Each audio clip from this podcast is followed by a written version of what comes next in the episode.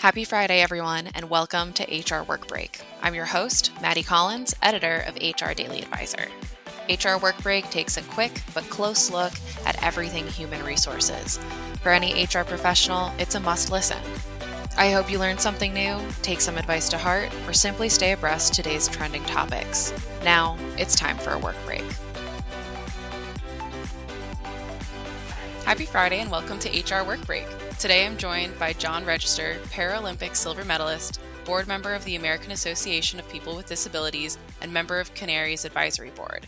Kanarys is a technology company focused solely on providing the tools organizations need to create long term systemic change around diversity, equity, and inclusion challenges. John, thank you so much for joining me today. Thank you for, I can't wait to get into this conversation. I love this. This is awesome. So I appreciate you having me on the show. Yeah, of course. And I'm so excited to get into this conversation with you too. And kind of just to get us started, I would love to know how you personally define inclusion and belonging in the workplace or in general. I think this is a great question that we can all ask ourselves, right? When we are in a situation at work or at home, how are we including others into that conversation? And then how also are we expanding the community with that? And so I think that's a great starting point for how I do it as well. So when I'm in my family, I want as many voices around the table as possible because I enjoy listening to those voices. They are a part of my community, they're a part of my culture. So that's including them and not only inviting them into the conversation, but also seeing myself as a peer to peer, sometimes relationship. I mean, I do have the hat of dad or husband or father or uncle or, you know, whatever nomenclature that is. But when we're kind of around Thanksgiving, which is coming up, we just want to have a conversation and just flow with that. And I think that's the spirit of what we're talking about when we're talking about inclusion. Belonging is deeper, right?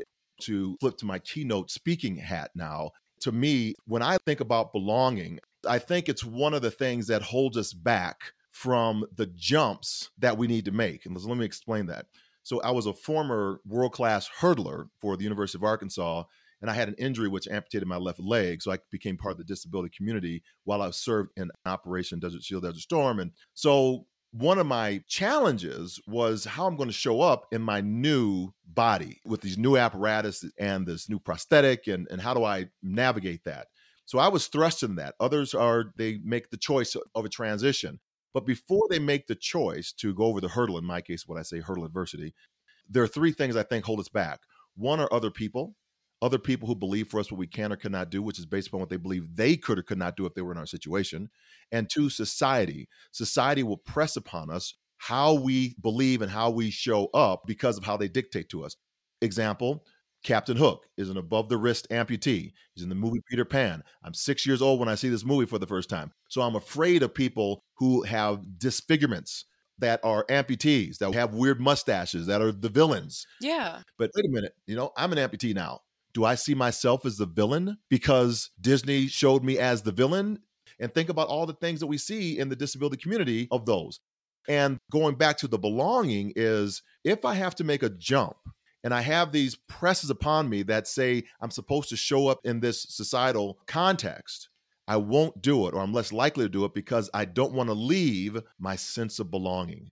And that, when I look at the larger context of HR, belonging i think goes more to the culture that you're trying to build that we want everyone to belong not just to be included because i can be included in the conversation but you're not going to really take me as family right so i want to truly belong and have inputs and wherewithals that i can assist in the different conversations of building the organization or the team yeah. And kind of speaking towards the idea of having a seat at the table versus like having a safe place to give a voice at the table accessibility plays a huge role in that. And we've seen this huge shift to remote work that disabled people have been advocating for for ages.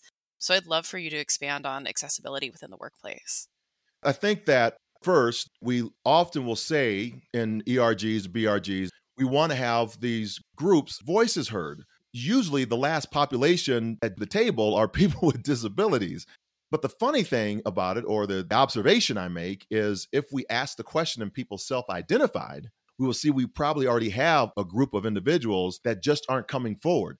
So, number one, what's your culture like as an HR professional to let people self identify their fully authentic self? Because once they do that, the organization will elevate and will lift because people can bring their full self to work without any kind of retaliation or retribution or being thought of different which usually goes back to belonging. I want to belong. And if I feel that I'm not going to belong, I'm not going to self disclose. So, therefore, that's a culture issue that we may have to be dealing with. I think secondarily to, to, the question is in the workplace, people with disabilities have always been trying to advocate to be part of the team, but a lot just can't get into the office. So they were advocating prior to the pandemic, hey, I can just work from home.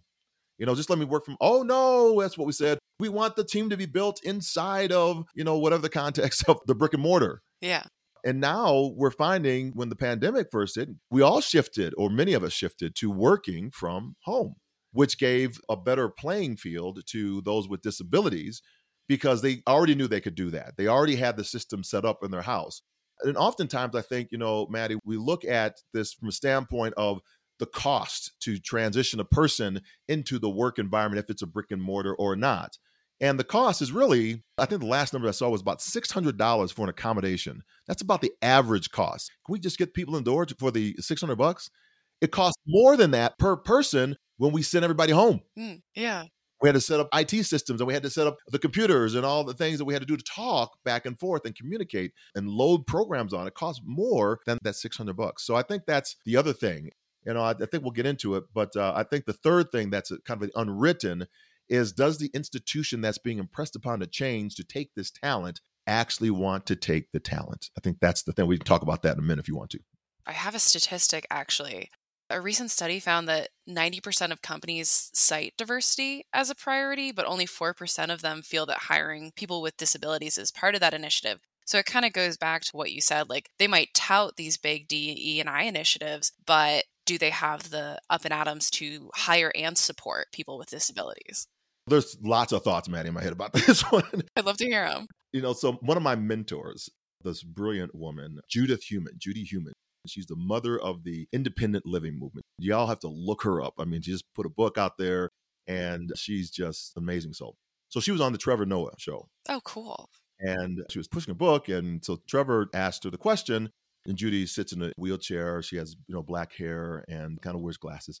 And so Trevor asks her and says, You know, Judy, is part of the able bodied community, and then Judy stopped him and said, You know, Trevor, you're really temporarily abled. Oh, wow. And so we all probably go through a disability. As we age, we'll probably have a disability. So that's what she was referring to. And then Trevor said, Oh my gosh, what are you doing? Threatening me? Oh, man. and it stunned her. And it stunned me because I was watching the show. I was like, Oh my gosh. And so as I called her after the show, she said, John, he got it. I mean, he was being funny, but he just, he said what everybody is afraid of. We do not want to become the person that we look like as we might be hiring, and we might suppress that, but no one wants to become the amputee. No one wants to become the person that's in the wheelchair. And we sometimes will project onto ourselves because the movies or society taught us over and over again that that is bad. Mm-hmm. So if I have my child going down the aisle of the grocery store and I see somebody in a wheelchair coming my direction, and that child says, Mommy, why are they in the wheelchair? Or Daddy, why are they in the wheelchair? We tend to take them around a different aisle, oh, impolite to stare. So we avoid and we teach that child in that moment that this is wrong, that something is wrong with this individual. And that's the root of it because once we begin the hiring process, that is still in our psyche of our bias. Yeah. And we all have bias, but that's there. So we have to recognize that and I think that when we talk about the ADA, which is signed into law in 1990, we see that it's a great idea. We want to do it. We got curb cutouts and we have buses kneeling and we have all these great accessible things of universal design that's gone on. But what we haven't seen is the needle move on employment. So difficult when, like, logically people might understand, like, even if someone looks different from you, you should accept them. But it's hard when those teaching moments at a young age don't start and might not even be across the board. Right. In my keynotes, what I do is I walk people through that process through my own journey. It's a really good, fun story journey, but it's really about not my story. It's about what we learn from that story that we can put in context of that HR professional, of that other individual, because we got to wrestle with it with ourselves. And that's not my job, that's the individual's job to do that work. Exactly. And so when I do it as keynotes, I'm always trying to open that aperture up to get people to understand to do their own work. We have fun in those keynotes. But Accenture did a report in Q4, I think, of 2018, which came out. It's the biggest study that was ever done on this. And they said if you have two alike companies, one company that hires, retains, and promotes people with disabilities, and the other company that does not, company A actually outperforms company B two to one to shareholder returns. And so that caused the comptroller of New York State at the time, Mr. Tom DiNapoli, to say, I'm going to invest these trillion dollars of pension funds into company A's and not company B's because I'm going to get a better return on my investment. And so that caused another ripple of these CEOs now signing on in these top 250 companies, signing on for this disability equality index to say they're going to commit to hiring, retaining, and promoting people with disabilities for their own companies. And that's how you begin to move the needle in creating that in your own businesses. You have to see the value. And where the value is not there, we have to create the value. Yeah, that makes a lot of sense. So, in creating that value, what ways do you recommend for leaders to start those initiatives within their company? Like, yes, the government funding pensions and stuff is like a huge push, but sometimes change has to start on a smaller scale. Yeah. I think the easiest thing, or not, maybe it's not the easiest thing, but a thing to do, not the thing, but a thing to do might be to either start, begin an employee resource group with disabilities in mind and because disabilities cut across all the ERG, BRG groups, make sure that you're inviting all of those team members in as well. And you got to pay the position because what you pay attention to, what you validate, what you value, you're going to invest in. I would encourage people to invest in that position. Don't make it like a voluntold or a volunteer job. Really invest in it. And there needs to be tone from the top that there is going to be some type of an executive sponsor for that that's going to have a validated report on what we can do to open up the belonging to the organization. And I think the good point number two is to really balance that against the values of the organization. Are the values of the organization really encompassing of everybody that's there? So, for example, if there's a value of diversity, equity, inclusion, does my board of directors look like that?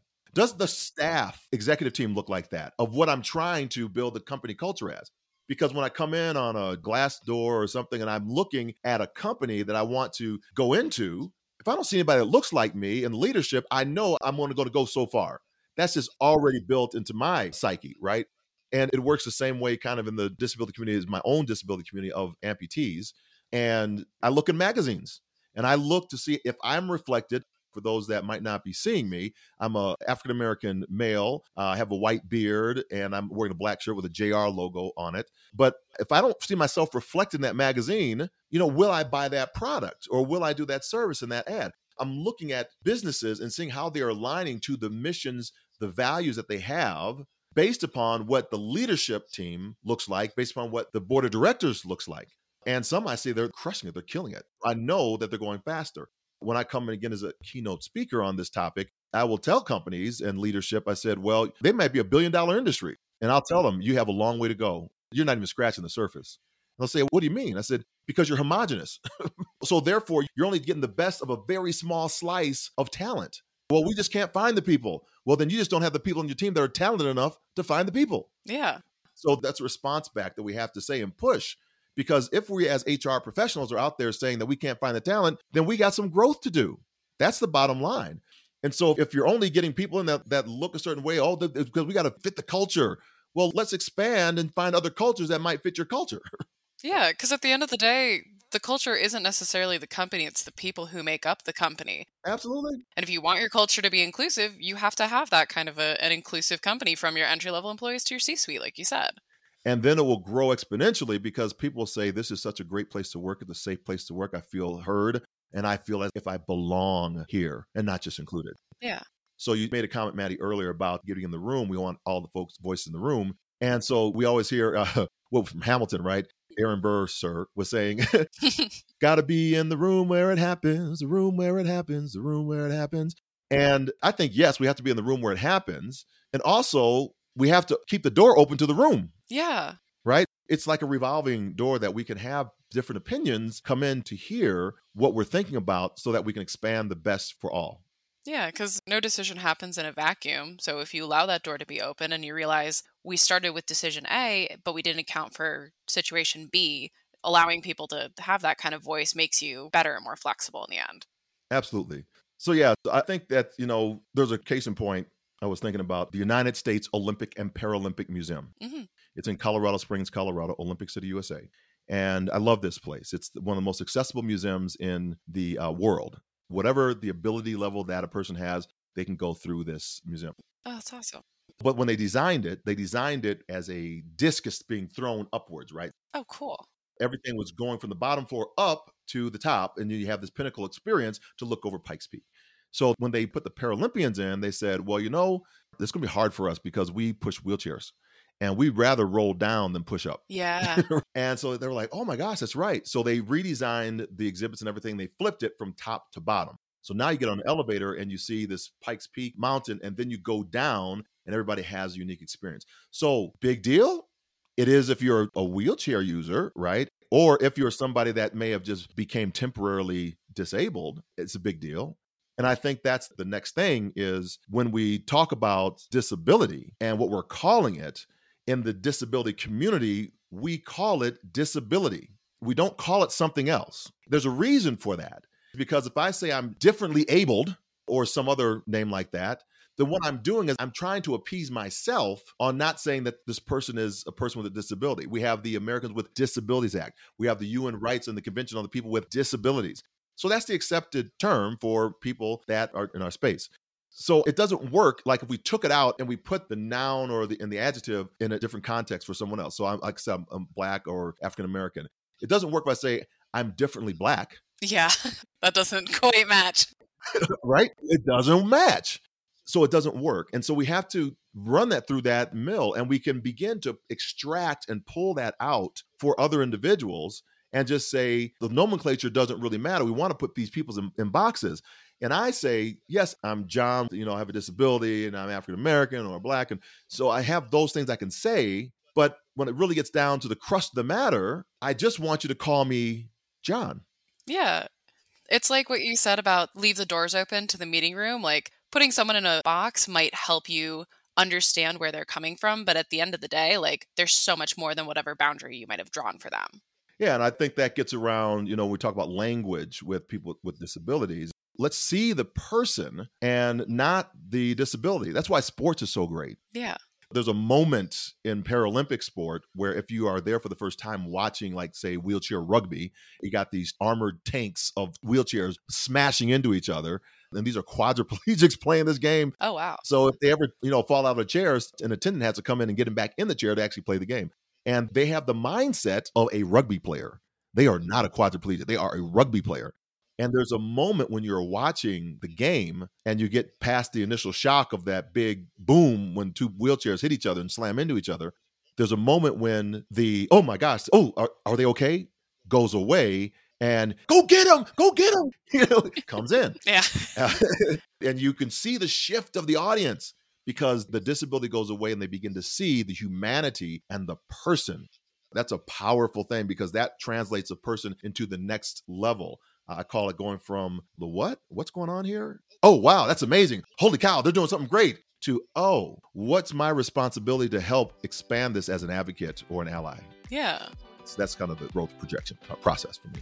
That's like such a powerful image, too. Be sure to tune in next week for the continuation of John and I's conversation on disability, diversity, equity, and inclusion in the workplace. Again, I'm Maddie Collins, and thank you for listening. Join us next Friday or whenever you need a work break.